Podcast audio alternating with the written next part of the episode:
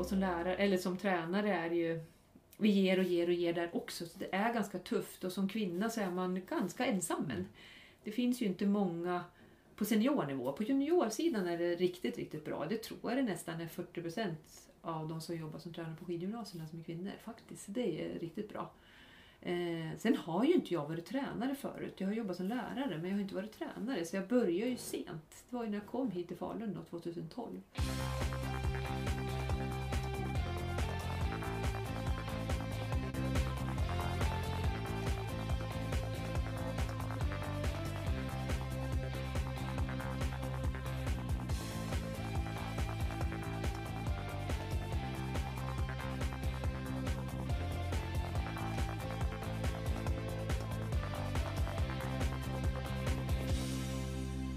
Hej där och varmt välkomna till ett nytt avsnitt av Radio O-ringen Podcast nummer 106 i ordningen. Och i det här avsnittet ska ni få möta en av de nya tränarna i den svenska landslagsorganisationen för vårt kära längdlandslag. Det var ju Annika Sell som presenterades i våras som en länk då och en kugge vad det gäller tränarstaben för damerna där ju Charlotte Kalla är tillbaka och Magnus Ingesson, hennes tidigare personliga tränare, fortfarande personlig tränare, men är ju nu huvudtränare för damerna där Annika Sell då är bredvid Magnus Ingesson kan man säga rent organisatoriskt. Annika Sell, som vi också känner som en mycket, mycket duktig orienterare, har ju vunnit eh, VM-guld i skidorientering, EM-guld också förresten, och SM-guld naturligtvis. SM-guld i orientering, hon har vunnit O-ringen också som eh, orienterare på sommaren. Fick dock aldrig springa VM, vilket fortfarande är en liten tagg i henne hos Annika Sell. Ja, det är en spännande eh, berättelse vad det gäller hennes tränargärning från lärare till tränare som hon har talat om till och nu alltså en del av det folkkära längdlandslaget minsann. Så att, eh, lyssna gärna på Annika Sell här i Radio Ringen Podcast nummer 106. Hör gärna av er, radio oringen.se är mejladressen. Och det här, det är Annika Sell och hennes berättelse. Allt i allo. Nej, det ska jag inte. Eh, det vart ju en ny tränarkonstellation i vår här, eh, både på dam och här sidan. Så det är jag tillsammans med eh, Magnus Ingesson som är huvudansvarig för damerna som har en 100% tjänst och Stefan Thomsson på 75 och så har jag en 50% tjänst där på förbundet och 50 här på DSA. Mm. Mm. Vad innebär jobbet på skidförbundet? Ett nytt jobb för dig nu Annika? Ja, det är ett nytt jobb. Ehm, titeln heter ju damtränare så att finnas tillgänglig för damteamet. Ehm, och sen tar det ju faktiskt lite tid att hitta sina roller. Vi är på väg att hitta dem men jag inte 100% riktigt randa i vilket huvudansvar är det jag ska ha, vilket är det den och den ska ha. Så att det, vi är ju väldigt nya, vi är ju det. Och samtidigt så är det ett otroligt etablerat tjejgäng. Det är ju inte vilka som helst duvungar det här utan de är ju väldigt självgående. Så pröva och göra, tillrättalägga så att de får det så bra som möjligt så att de utvecklas. Det är det vi är ute efter, att varje individ från deras nivå utvecklas som människor och skidåkare. Mm. Mm. Det här ska vi komma tillbaka till tänkte jag. Jag tänkte ta det lite från eh, början Annika. Du är från Sundsvall? Ja, inte född där men i alla fall uppväxt där. Ja, ja. var du född någonstans då? Umeå. Du är född i Umeå? Ja. Hur länge bodde du där då? Jättelite, jag kommer inte ihåg någonting. Sen flyttade vi till Övik. Jaha. Ja, så där bodde vi tills jag var fyra och då kom vi till Sundsvall. Så, ja. Men Sundsvall är det jag kommer ihåg. Liksom. Ja, just det. Mm. Ni tog för steg för Umeå, Övik och så Sundsvall. Ja, men där var det stoppat. Sen Men är orientering då? Ja. Varför blev det orientering från början? Ja, inte den vanliga vägen, det vill säga via föräldrar, utan här var det faktiskt mina grannar Jaha. som uh, var uh, väldigt engagerade, uh, både de vuxna och barnen i Sundsvalls orienteringsklubb. Och jag var ju sån här högt och lågt när jag var liten. Hoppade och spratt överallt och de bara frågade har du inte lust att hänga med? Jo, så jag sprang hem och frågade mamma får jag följa med på orientering? Ja, det får du väl. Och så vart det. Ja. Och du har inte ångrat? Absolut inte. Nej. Vad är det bästa med orientering tycker du? Ja, men jag har landat tillbaka till, jag har varit från sporten så länge nu. Och jag stod och pratade med Emma Johansson i helgen. Och hon har ju precis avslutat sin karriär. Så vi stod och pratade om det här med att klippa navelsträngen mot elitidrotten men vad ändå orienteringen betyder för oss. Och det är intressanta samtal och jag har ju kommit naturligtvis otroligt mycket längre på sen jag la av. Eh, men den, alltså att ha skogen som arena och få den kamratskapen som finns inom orientering, för där är vi, nu var jag och sprang DM i helgen, en gammal tant och på samma arena så är det då Emma som har sprungit VM. Tove skulle kunna vara där, nu var hon på ett annat arrangemang. Till de här 8, 9, 10-åringarna. Så, alltså det är ju så magiskt häftigt. Och så just det här att man ställs inför, vi stod där vid, vid, vid repet igår, det var stafett. Och de här små tassarna står där och ska springa sin första stafett och är jättenervös. Och då var det en man som stod bredvid och sa det är ganska hård värld det här, sa han.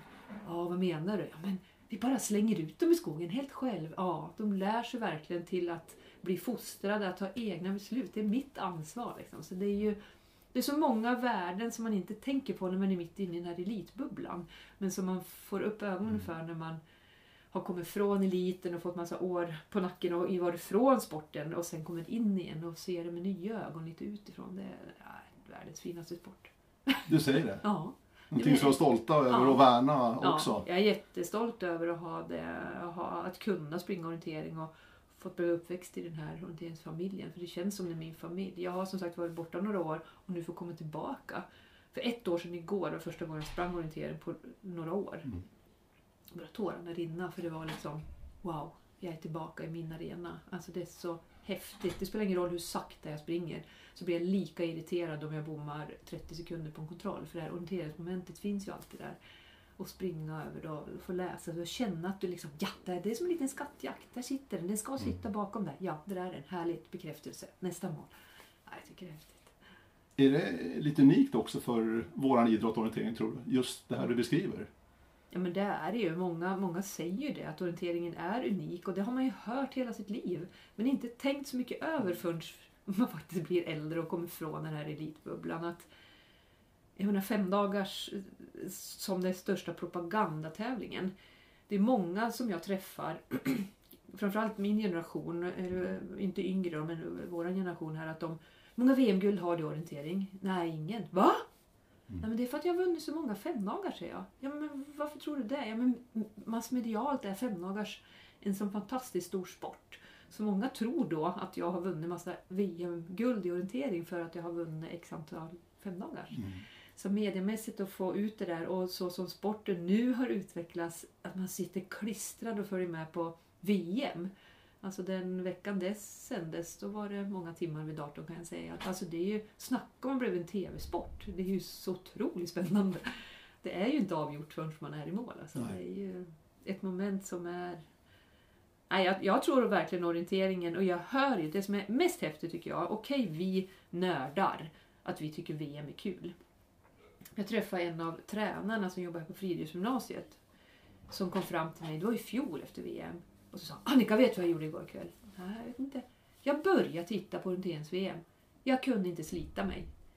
Och då sa han, men för du, kan du karta? Ingenting, sa han. Ja, men förstod du? Ja, jag förstod vad de höll på med och det var så bra expertis som förklarade och jag fattade tittar ju hela tiden. Jag kunde inte sluta titta. Det var ju så otroligt spännande. Och då blir mitt orienteringshjärta extra glad. Mm. För att vi nördar tycker det där är kul, ja men självklart. Men de här som inte är orienterare och får upp ögonen för vilken fantastisk tv-sport det har blivit. Då blir jag glad uppe till tio. Ja, det låter ju fantastiskt. ja kanske finns en framtid ändå ja, för ja, orienteringen i ja, tv-rutan. för att det är också ett måste för att kommersialisera idrotten lite grann. men det är, ingen, det är ingen fråga längre tycker jag. Alltså, jag tycker det är givet. Alltså, det är så otroligt givande att sitta och titta på och, och se de här i direktsändning, de som springer bakom, det är det ena, det är en parameter som är helt fantastisk. Eller så får man se eh, GPS-erna på en karta eller en livekamera där ute. Alltså det, Nej, jag tycker det är grymt. Mm. Du pratade om dina femdagarssegrar O-ringen. Du har vunnit VM-guld i skidorientering, du har vunnit SM-guld i skidorientering och även orientering. Men du har aldrig sprungit VM? Nej. Du kom aldrig med till VM? Nej. I orientering? Nej. Är det någonting som gräver fortfarande eller? Gissa. Ja, det är så? Ja. Jag förstår det. För att det, det, jag, jag var tvungen att kolla. Mm. Jag trodde också att du hade varit med på VM då, men du har inte varit med. På våran tid så var det lite så att de det var ju bara två lopp. Det var bara två lopp. Och de Ja, hade individuellt en, och stafett. Ja, en individuell och en stafett. Ja. Och uttagningarna var en helg. Precis, det var VM-tester. Ja, VM-tester. Och då gällde det att leverera. Hur många gånger, många gånger tror jag varit sjuk på VM-testerna? Många. Mm. typ. Ja, Mm. det var så alltså. Värst var det 93. Ja, När vi hade haft förstoppet på våren. Exakt. Det första vi sprang var fem dagars. Då vann jag. Och så var det SM. Då vann jag var det två eller tre guld. Två. mm. Och så kom VM-testerna en eller två helger efteråt. Och då hade jag dragit på mig en liten halsont. Och jag trodde liksom att nej, jag chansar ju inte. Man springer inte när man är sjuk. Det gör man inte efter det här tvåret. Det var inte snack om. Och jag var så en jädra form. Men jag fick inte springa. Det tog tid. Det, den var tuff. Den var oerhört tuff. ja. Mm. Det var ett sent VM då i USA där, 93, Ja. i oktober. Mm, oktober Ja. Var det. Så det passade ju svenskarna för att vi hade haft torrstoppet. Ja. Nej, det, det, jag har varit, det var väl det som tog bort glöden till slut och slutade satsa för att jag kände att de... Nej, jag hade inte riktigt förtroende. Var det för att jag höll på med två sporter? Jag vet inte.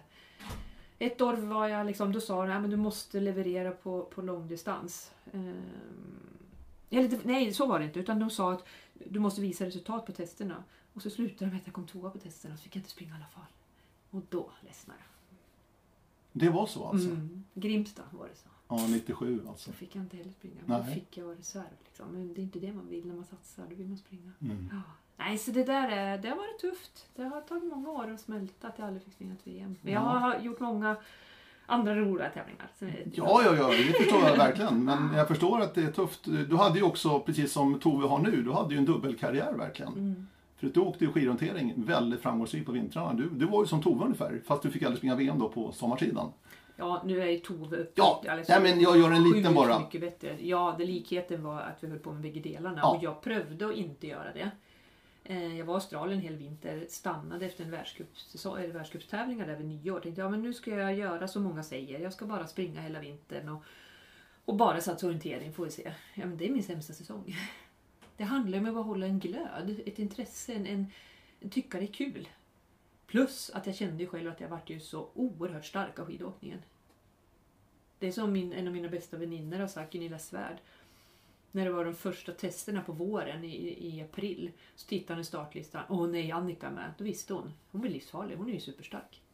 Jag var som starkast då. Sen var jag bara svagare och svagare längre ut jag kom. Jag var alltid som bäst. Fast jag hade sprungit noll över vintern. Liksom.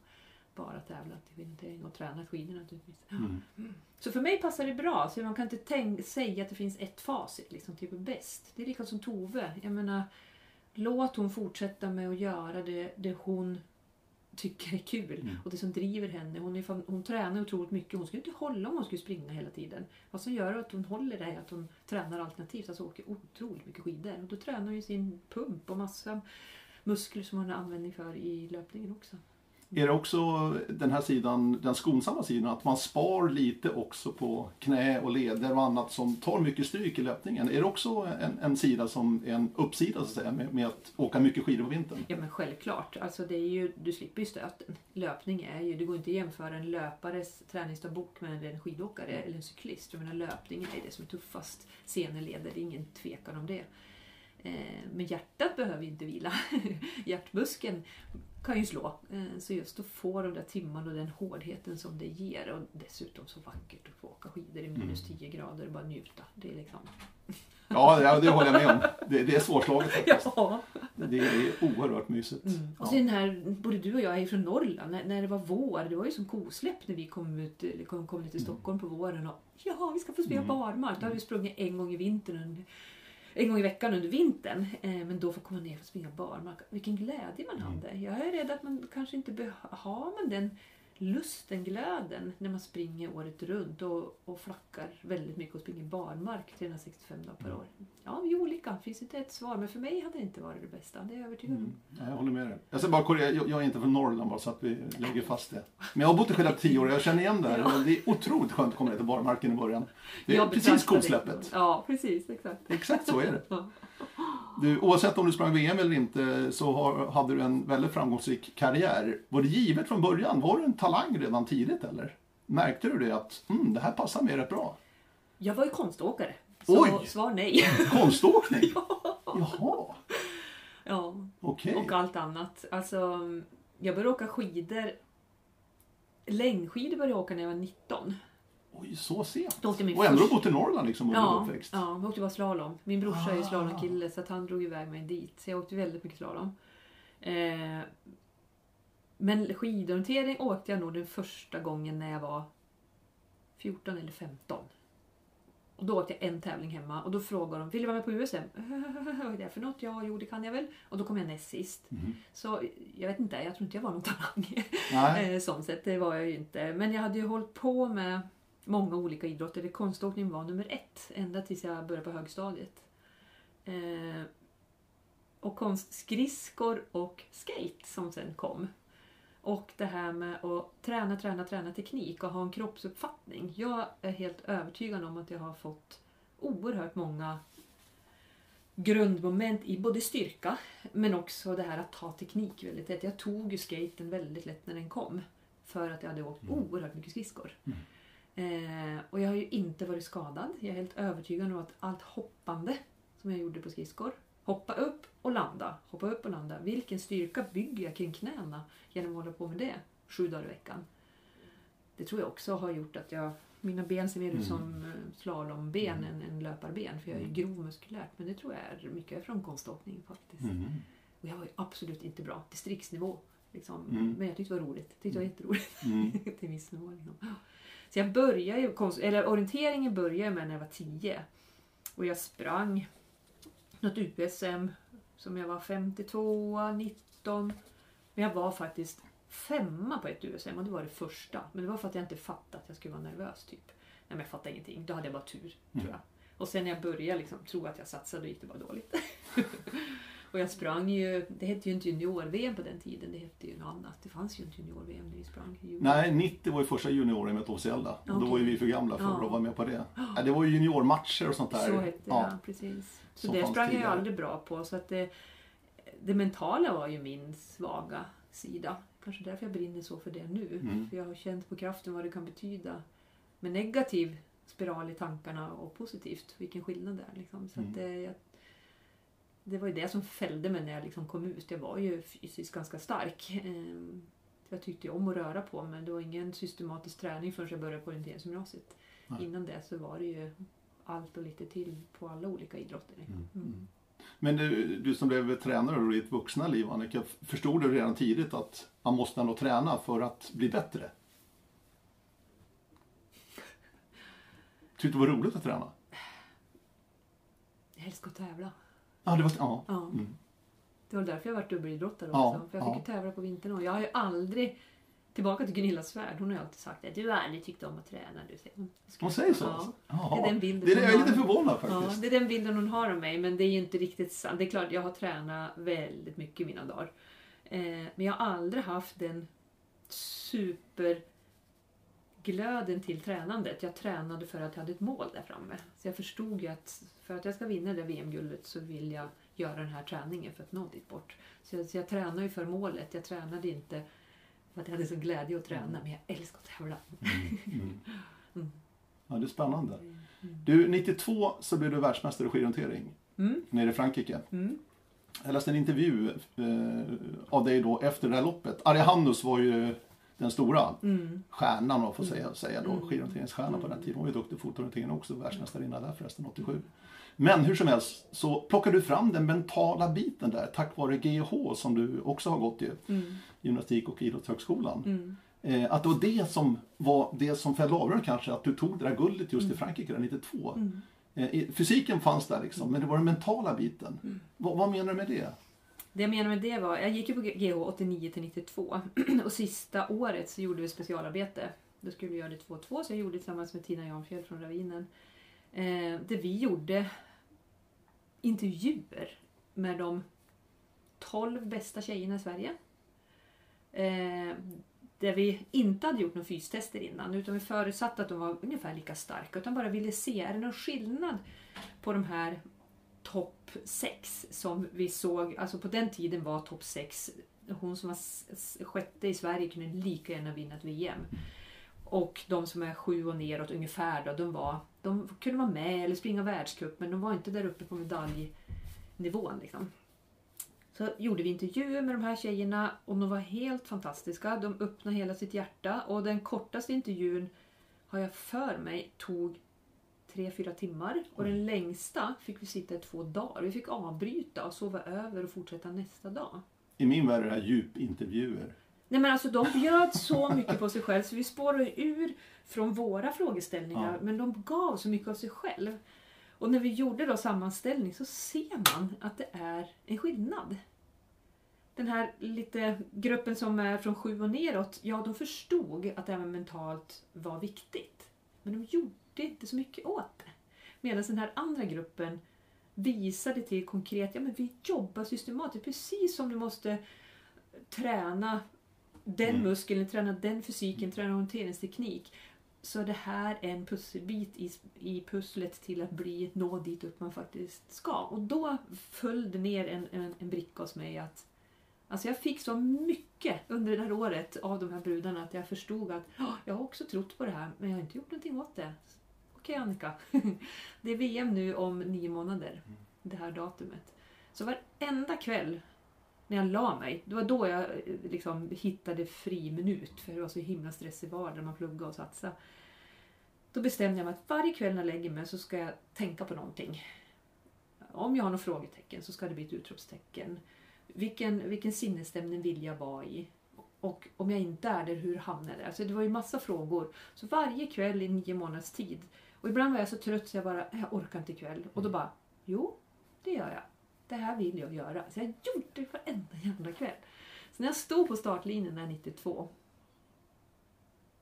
Alltså jag, jag var, det går inte att beskriva den känslan. Man kan ju inte säga att man ska vinna, för det går ju inte. Du vet ju inte vad de andra gör. Men jag var så trygg på vad jag skulle göra. Hur jag skulle bete mig där ute. Så jag var bara i sån bubbla. Hade någon kommit och pröva och, dunk, dunk, och få kontakt så gick det säkert inte. För jag bara stod där och var liksom 100% förberedd. Inte 97. Och vad då känslan efteråt när du också lyckades? Med de här förberedelserna, Ja, just den ja. mentala plus det fysiska naturligtvis, och få till ett lopp. Först var det en tomhet. Ja. Och sen ringde jag aldrig hem till mina föräldrar på tävlingar. Aldrig. Nej. Men då ringde jag. Och så svarade mamma. Och då var jag nervös. För jag ringer ju aldrig. "Va- Varför ringer du? Hur har det gått? Jo men det gick ganska bra. Och då började jag tvärgråta. Då kom det. När jag pratade med mamma. Så bara. Jag vann! och då liksom släppte det. Ja, Ja. Så då liksom. Wow. Jag fixar det. Och den bubblan var under hela loppet. Jag ser loppet fram- framför mig nu också. Jag kommer ihåg hela banan. Du gör det? Ja. Och jag gjorde ett litet misstag. Men just att jag behöll lugnet. Liksom, det hade jag inte gjort annars. Jag kommer att kunna ske misstag. Vad gör jag då? Stoppa upp, ta det tid. och det. Så jag hade ju verkligen konkret jobbat med det. Så det var ingen slump. Det var ingen slump att de bästa var bäst. Det var målmedveten träning, både fysiskt, tekniskt men också mentalt. Att det är en pusselbit i spelet. Mm. Hur mycket har det här betytt för dig i din yrkeskarriär då som tränare också Annika? Just de här erfarenheterna du, du berättar om här. Nej, men jag tycker själv att det är... Jag har ju verkligen fått känt på det positiva med mental träning. Jag har känt på styrkan, vad det betyder, vad man får av kraft. Men jag har också känt på det motsatta. För det var flera år som jag var långt under isen mentalt. Eh, och skillnaden däremellan, det var ju samma Annika. Fysiskt var jag kanske samma form, men det liksom var det mentala spelar och spratt. Det är ju det som styr mina val, vad jag vill, hur jag vill agera, hur jag vill tänka, allting.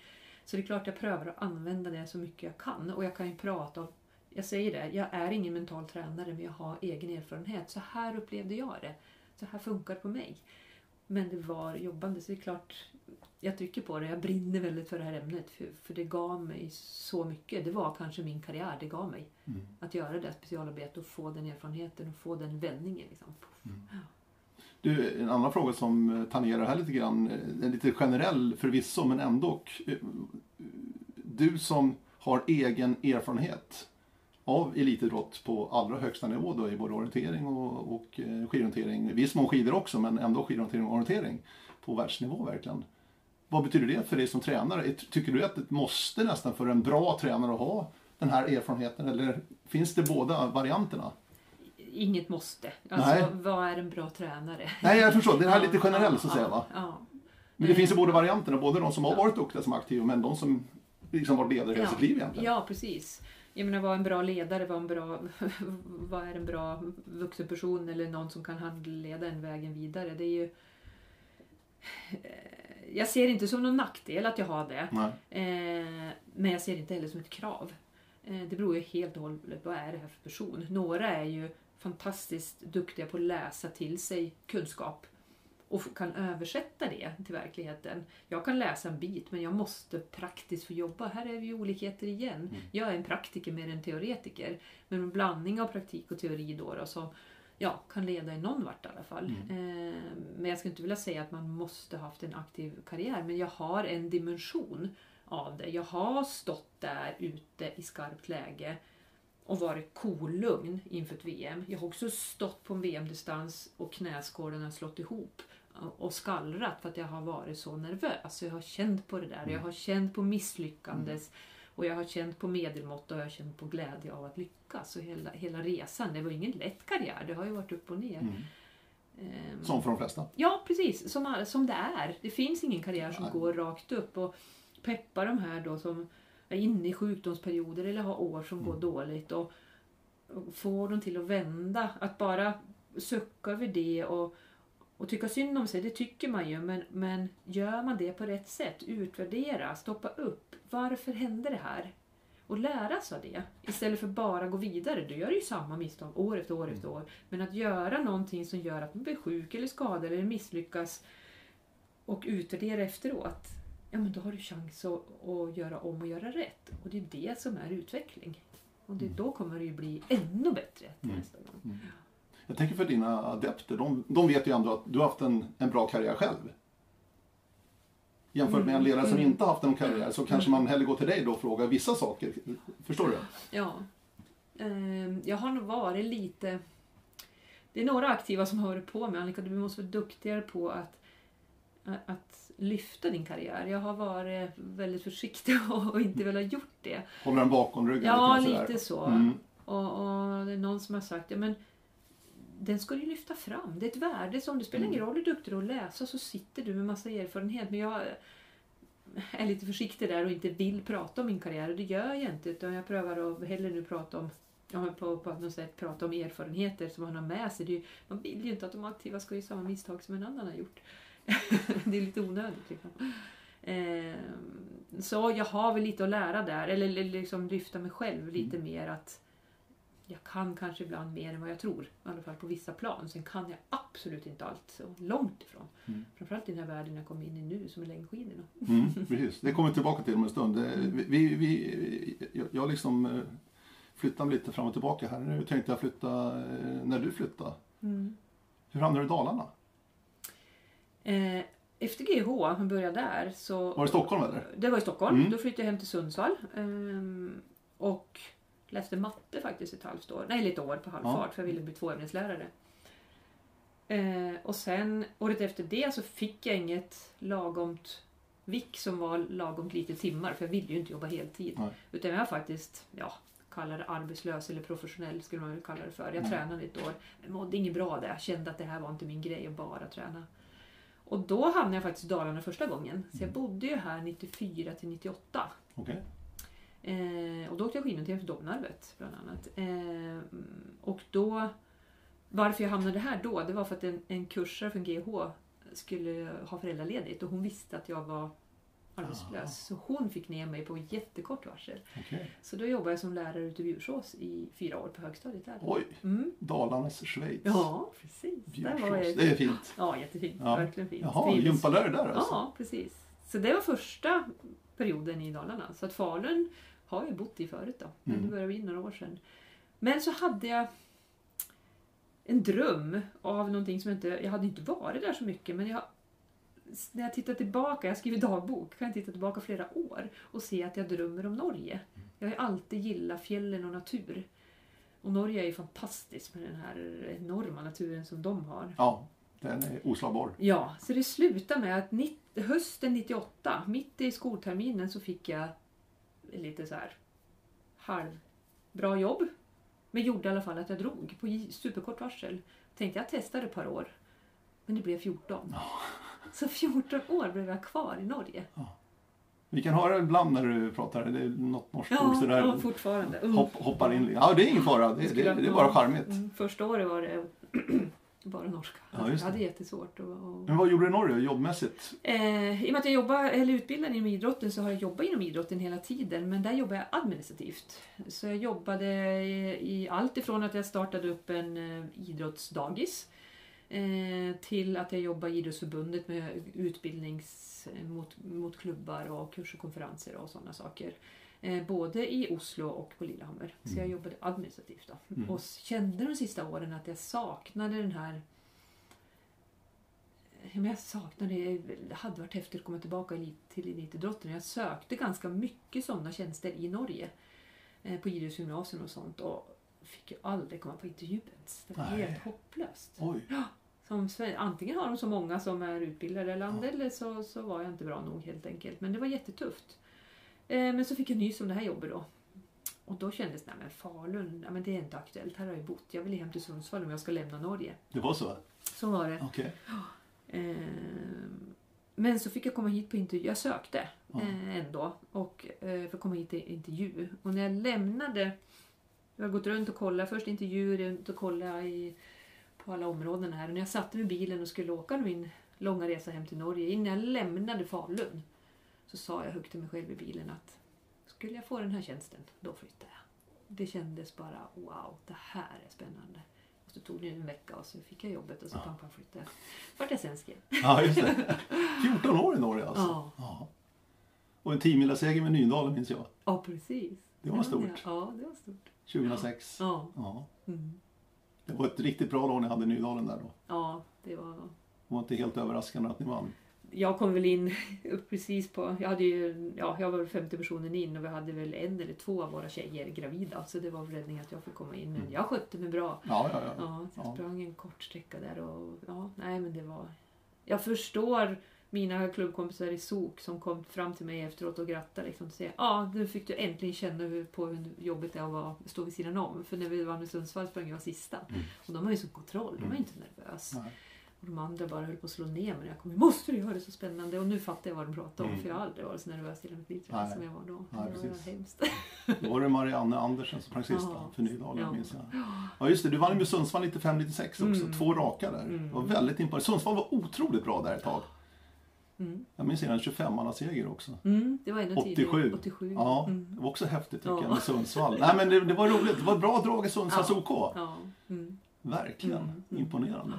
O-ringen var du inne på, där har du ju vunnit 93 som du sa. Mm. Sen var det 96 i Värmland också va? Mm. Senior, alltså damelitklassen. Mm. Men de har fler totalsegrar va? Inte så? Ja, två i junior elit Ja. 1920. Både här i Falun faktiskt. Ja, just det. 85 året innan 84. Så bägge åren är ju 1920 vann jag junior elitklassen där. Och första var när jag var 15 i Uppland. Oj, Mm. det var stort. Ja, det var häftigt. Som ungdom är det stort O-ringen alltså. Ja, så var det.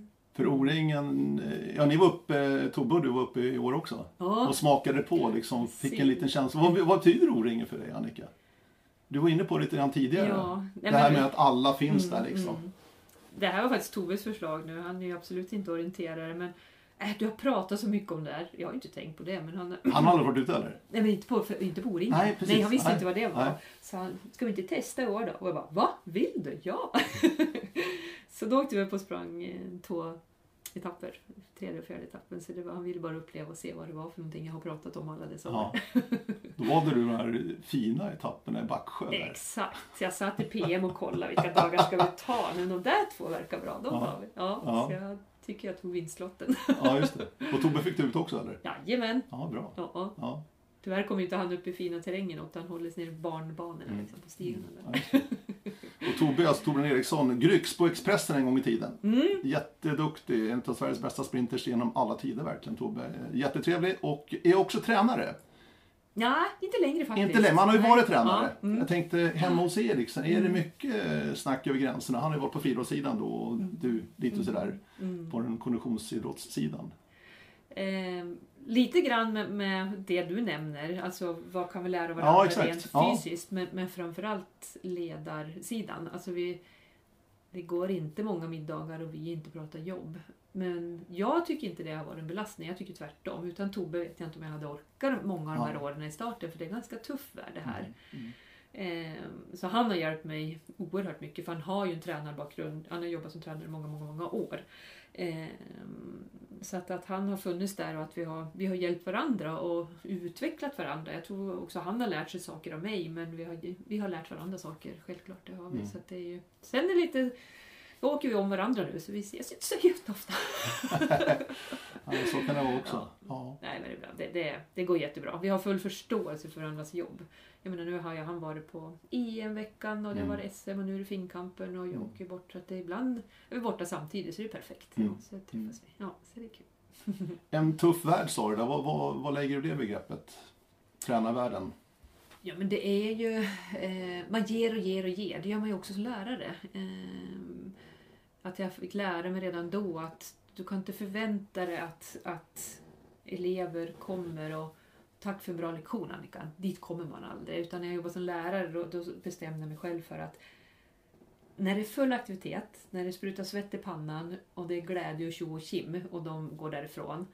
Då får du klappa dig själv på axeln. Då har det varit en bra, bra timme. Liksom. Eh, och som lärare, eller som tränare är det ju vi ger och ger och ger där också. Så det är ganska tufft och som kvinna så är man ganska ensam. Det finns ju inte många på seniornivå. På juniorsidan är det riktigt, riktigt bra. Det tror jag det nästan är 40 procent av de som jobbar som tränare på skidgymnasierna som är kvinnor faktiskt. Det är riktigt bra. Eh, sen har ju inte jag varit tränare förut. Jag har jobbat som lärare men jag har inte varit tränare så jag började ju sent. Det var ju när jag kom hit till Falun då, 2012. Eh, så man kan ju bli väldigt ensam men eh, samtidigt som man har det här stora härliga gänget runt sig. Så de som utvecklar mig mest är de aktiva. Det är de som dagligen ger mig feedback. Det är så man lär sig saker och ting. Så det, nej men det är inte det. Visst har det varit tufft. Och det är vuxna människor som tycker och säger vad de tycker och tänker och det är bra. Det är så man utvecklas också. Men det, det är inte bara en dans på rosor. Det är ju ett yrke samtidigt som det är någonting man brinner för i sitt hjärta. Mm. Mm. Så, så vad är jobb och vad är fritid? Ibland, för mig är det ett yrke. Ett yrke som jag brinner för. Ehm, Men jag, jag bör bli duktigare på att klippa. Okej, nu slutar jag jobba idag. För det är en risk att man jobbar både 10, 12 och 14 timmar per dag. För att det är idrotten, men idrotten är ju mitt yrke. Mm.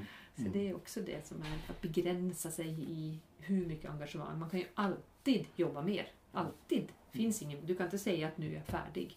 Det blir aldrig. Utan när du går hem en dag så är det för att ja, men, nu behöver jag en paus. Jag måste planera min återhämtning precis som vi planerar återhämtning för de aktiva. För att jag ska bli en bra tränare så bör jag ha nog med sömn och vila och återhämtning och, och tid ifrån den världen och ha egen tid. Liksom. Det är viktigt. Mm. För ett par år sedan, det är nog två år sedan ganska precis faktiskt, så träffade jag Maria Rydqvist här i Årling Ja. podcast. Mm. Hon skrev i boken Kvinnor, idrott och manliga ledare. Ja. Under hennes karriär hade hon ju aldrig stött på en manlig tränare. Precis det du är inne på, att det är väldigt få kvinnliga tränare. Eh, nu har ju du fått jobbet här på skidförbundet då, 50% tillsammans med Magnus Ingesson och eh, Stefan. Eh, på damsidan då. Tror du att den här boken och hennes diskussioner och debatter kring det här ämnet, för det- var ju ändå uppe på tapeten ganska mycket, är en följd av att de, ja, nu måste vi ha in en tjej här. Inte att du kvoterar in, inte det jag säger, men du förstår ändå. Ja, för, att, förstår. för Mm. Marias Mm. eh, bok här och Absolut. de debatter som ändå blev i det här. Absolut. Hon har lyft ett ämne och vågat satt det på agendan lite grann. Och sen, jag hoppas inte förbundet använder det ordet, men måste vara in en kvinna. Utan jag hoppas att de känner att nu vill vi ha in en kvinna för att det här ska bli ja, mer jämlikt. Då. Så jag hoppas att det är så de resonerar och, och att de ser att, jag frågade ju när Rickard Grip ringde, att Mm. ja men varför? Varför vill ni att jag ska komma? Jag vill ju ha det tillbaka. Mm. För jag vill inte kvoteras in. Jag vill inte känna att du får det här jobbet för att du är kvinna. Utan, men, då, nej, men han sa ju det att ja, jag lägger inte under stolen med att det är värdefullt, men det är värdefullt därför att. Och så rabblar han upp vissa punkter och varför det kan vara värdefullt att ha en kvinna med i bilden. Och klart, jag tror därför Marias, det hon har verkligen satt på agendan har betytt otroligt mycket. Så självklart, Mm. tror jag det. Mm.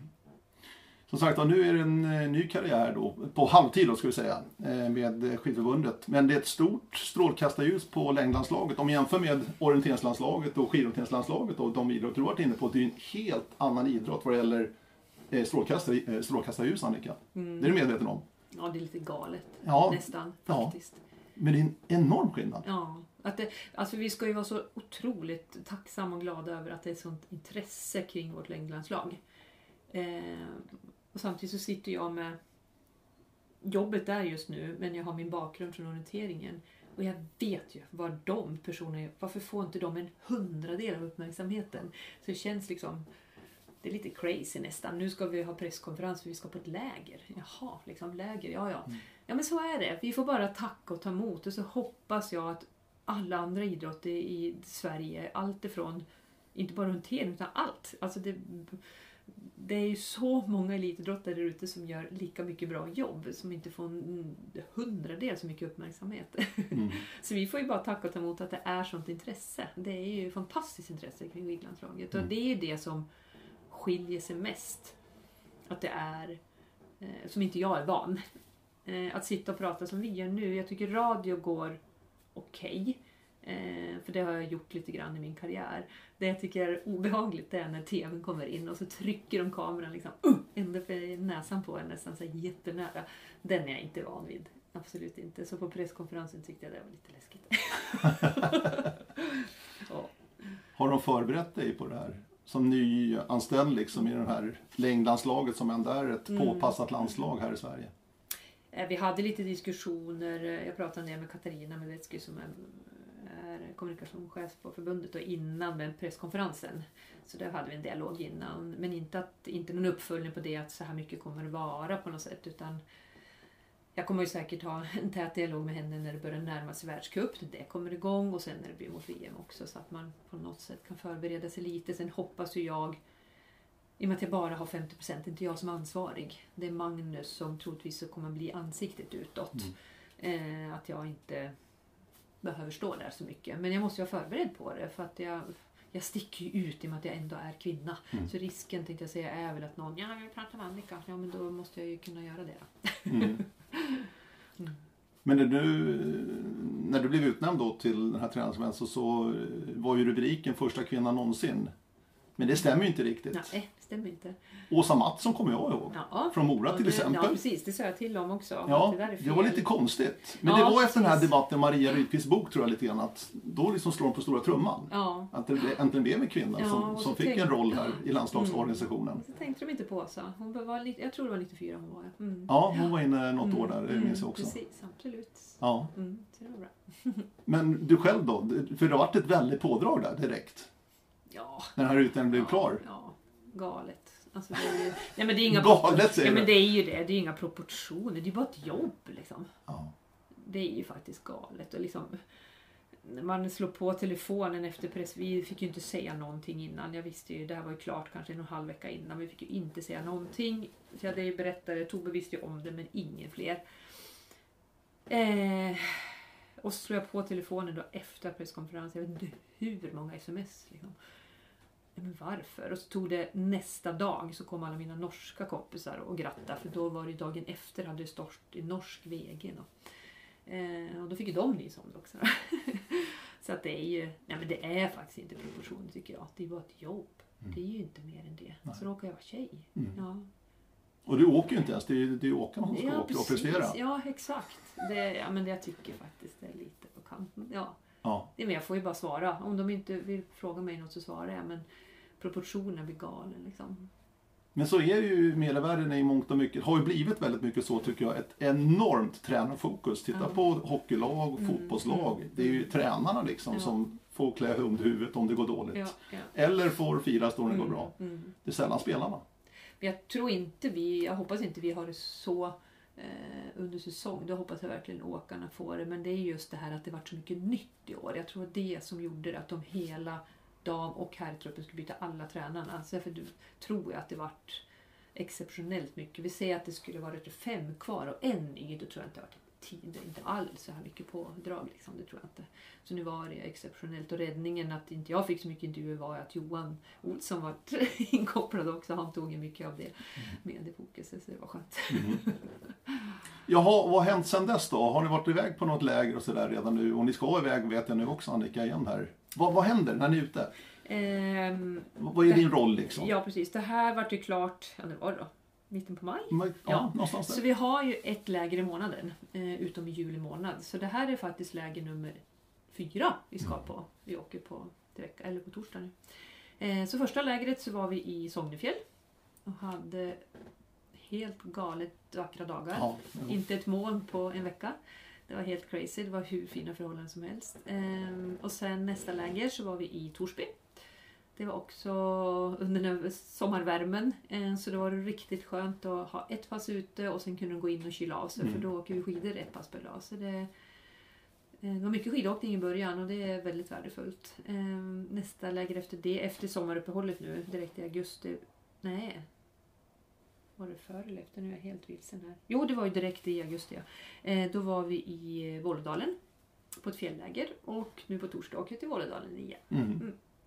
Så nu är det en i mån, äh, eller ännu tätare. Sen är vi hemma väldigt kort. Sen ska vi ner till Mellaneuropa, ner till Toblach i 11-12 dagar. 12 Mm. dagar tror jag Mm. Det, så det blir längre.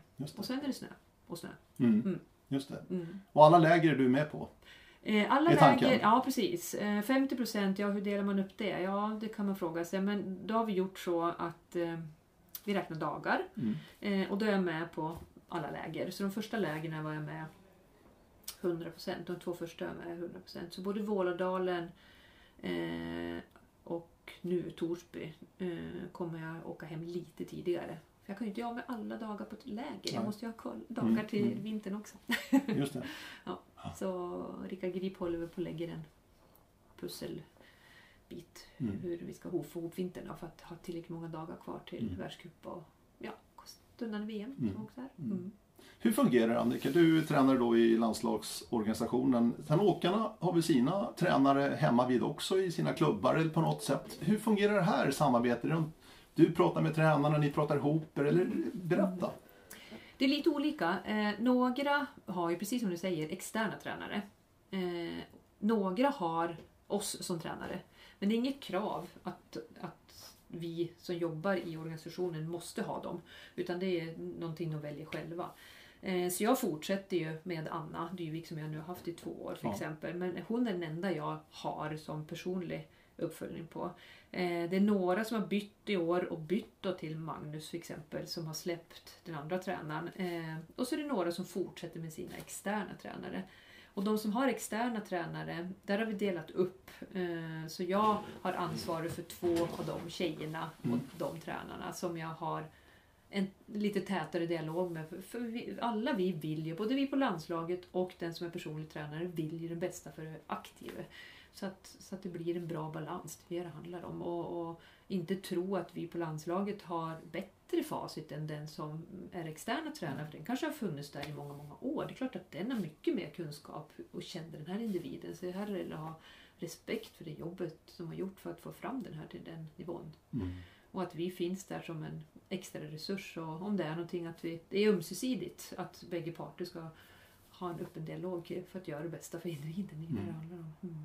Men när ni är ute på ett läger, hur, hur, hur ser en dag ut för? Och vad gör ni liksom? För de tränar naturligtvis. Ja, ja, precis. Jag menar, det är ju allt ifrån att vi har, ehm, vi har börjat med morgonrörlighet gemensamt. Um, sträcka loss lite stela muskulaturer, mycket träning. Eh, och det är alltid två, i stort sett två pass varje Mm. dag. Eh, och är det riktigt långt läger så är det ju naturligtvis inte varje dag utan då måste de ju ha, är det riktigt långt, då är det en hel vilodag. Mm. Är det mellanlångt så har de ofta en halv vilodag någonstans mitt i. Eh, och, och på en veckostruktur så är det ju x antal lugna pass. Eh, och det är några intensiva, riktigt intensiva intervall, typ av intervallpass. Då då. Och eh, vad vi gör, är vi på snö, ja men då är det allt ifrån att vi bara hitta flytet och åker i tunneln här i sin lilla bubbla. Eh, vi prövar jobba en del med teknik naturligtvis. Eh, vi har haft ehm, någon special som vi kallar för lådan, att de åker med ett motstånd i ett snöre som friidrottarna har sett där de springer med kanske för att göra impulser och man kan lägga på en vikt, alltså att de väger de får ett motstånd på ett eller två eller tre kilo för exempel. Det blir en bra styrketräning och hur funkar det faktiskt att åka med tre kilo till, det vill säga när det blir tyngre före. Mm. Några är ju bra på att åka när det är lätt före men så ser man oj vad de tappar mycket och vad beror det på? Att hitta liksom pusselbitar. Det här bör du stärka upp kanske till vintern. Det här är du jättebra på men här har du möjlighet till att utveckla dig för exempel. Eh, och det är ju löppass och det är rullskidspass. Så, så få kabalen. Vi, vi lägger ju en träningsplan innan som vi skickar ut en vecka innan så här kommer träningarna se ut ungefär. Men sen är det ju, fastän det här är ett landslag och alla är fantastiskt duktiga, så är det ju individer. Mm. Och alla har inte samma bakgrund. Så det är superviktigt. Vi har ganska stor spridning i förslaget. Det här är ju också förslag på liksom, så här tänker vi oss planen. Och då kan det skilja en hel del. Ja, men de som tränar mest ligger kanske där uppe. Men någon individ ligger i mitten och någon längre ner. Och man kan inte tro att man ska flytta upp alla och träna mm. lika. Det funkar inte. Då, då är det två, tre som tränar bra och resten dåligt för det är inte tillpassat dem. Så vi prövar verkligen att individanpassa eh, så att det blir rätt för varje individ. Så att de, när läget är slut, ja, men då ska de räcka med en och en halv dags vila. Sen ska de kunna vara på och träna igen så att de inte måste ha en vecka är helt nedkörda. Då, då har vi förstört dem. Mm. Det är inte det som är meningen. Mm. Hur har du gått tillväga för att lära känna de här? Anna känner ju sedan tidigare, mm. det är Vik som du sa, som du har tränat själv. Men mm. många är ju nya för dig liksom så. Absolut. Hur har du gjort för ja. att lära känna människorna? Ja. För det är ju människor någonstans. Ja, det är det. Nej, men det där tar tid. Alltså, ja. Det är jag ju inte färdig med för fem Nej, det förstår jag. Absolut inte. För det är en viktig bit också. Det är en jätteviktig bit. och, och utmaningen när vi är på läger, ja men de sover, äter, tränar. Mm. Att få tiden till mm att ta det här lilla oformella pratet, sitta kvar en kvart extra vid maten. Den ron har de inte för de vill gå och vila och sova. Så att det, det är inte helt enkelt att, att, att, få den tid som man skulle behöva. Jag hoppas att vi får den när vi kommer ner till Toblach för det läget är så långt. Då tror jag att det kommer bli mer spelrum emellan, att man får ännu mer tid. Sen prövar jag naturligtvis i bara sån att våga ställa en fråga. Hur har det gått idag? Hur, må, hur, hur mår du? Mm. att bara få de här små, små mötena. Det är ju att bygga någonting. Men naturligtvis ska man behöva hur, massa mer tid. Massor.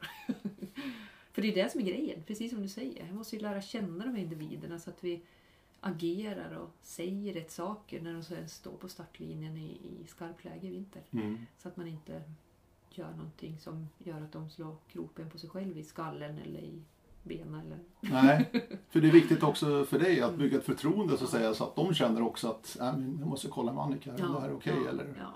Och för, att, att bygga sånt, alltså det tar tid och det måste få lov att ta tid. Jag tror inte det är någonting man påskyndar utan vi, har, vi började första läget med att bygga en värdegrund. Vad är det vi vill? Hur vill vi vara i förhållande till varandra mellan aktiv och aktiv, men mellan aktiv och ledare?